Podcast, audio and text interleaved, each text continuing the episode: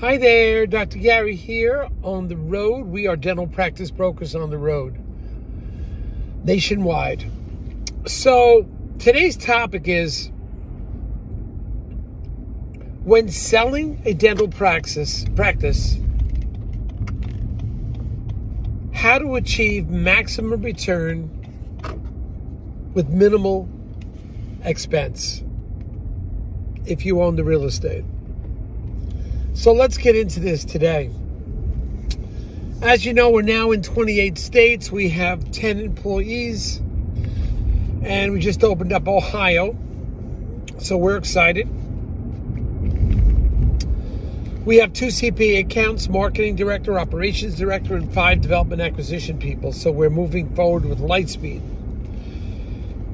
The hours you can reach us are 8 a.m. East Coast time to 9 p.m. every single day except Christmas and Easter. Just call us and we'll give you an immediate response. Now, if you're thinking about selling to the DSOs, please give us a ring because we work with all the biggest ones in the country.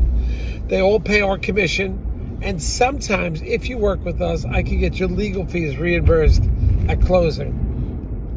So it's a great market right now for sellers. Continues to be a great market even though interest rates have gone up, buyers are still buying.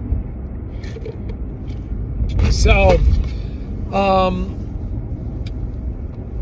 as I say, sometimes they get your legal fees reimbursed on closing. So call us; they, they'll pay our commission, and uh, we'll get a great deal together for you. If you have a larger practice, million plus, five chairs, that type of thing. All right. So anyway, the situation now is we have a doctor that owns the building and practice, obviously, doesn't want to spend any money in sprucing it up. I'm just talking about paint, extremely light repairs, no major investments, no equipment investment, just, you know, flooring and uh, painting and cleaning up all the uh, debris in the backyard because you don't know what that person is going to use the place for. Maybe they want to park back there, maybe want to bring in another specialty person but it's a home office. The money you'll spend on repairs for cleaning and upkeep is nothing compared to the price you may lose, the value you may lose on the property. That's an important thing to remember. Now, it's estimated that 10 to 20 times your investment in cleaning and or painting 10 to 20 times it will repay itself that's an important point. 10 to 20 times. Because I'm dealing with some doctors right now, they don't want to clean up the uh, certain areas of the office. And if they want to clean them up, they'll yield more money because it's a two family house or a, it's a commercial building with real estate above it. And uh, they're just they're just holding back. And I think it's going to wind up costing them a lot of money. You know, um, we always had a handyman working around the office or the house, whatever. It worked out great keeps your expenses down. So you want to get numbers what it's going to cost if you have to replace or repair it.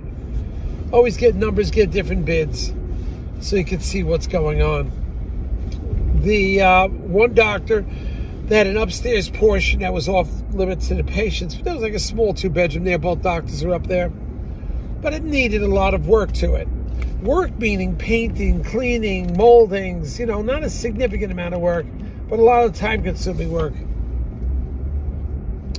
And the same thing with downstairs in the dental office lab. You know, if you just clean it up, it would look so much better.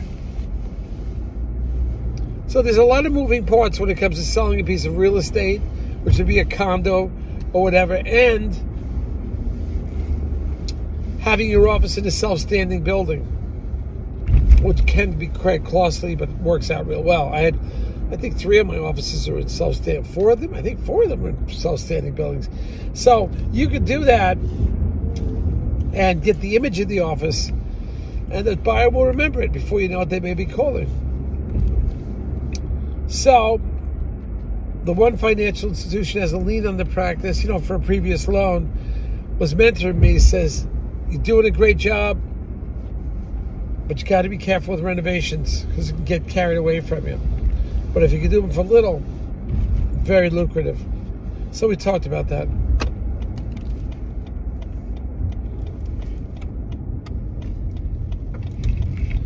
And away we go. Please listen. Uh, next time we should have a new topic for you. You have any old topics, you can go back to them on our library on the um, internet. Also, um, there is. Uh, I'm trying to think. There aren't that many uh, accountants in the dental field of CPA accountants, so we have a few that we do use. We'd be happy to recommend them to you to get a pulse on something, to get their arms around something. So let us know. Thank you. Call Dr. Gary 201 663 0935. 201 663 0935. Our website is dentalpracticeguide.com. Thank you.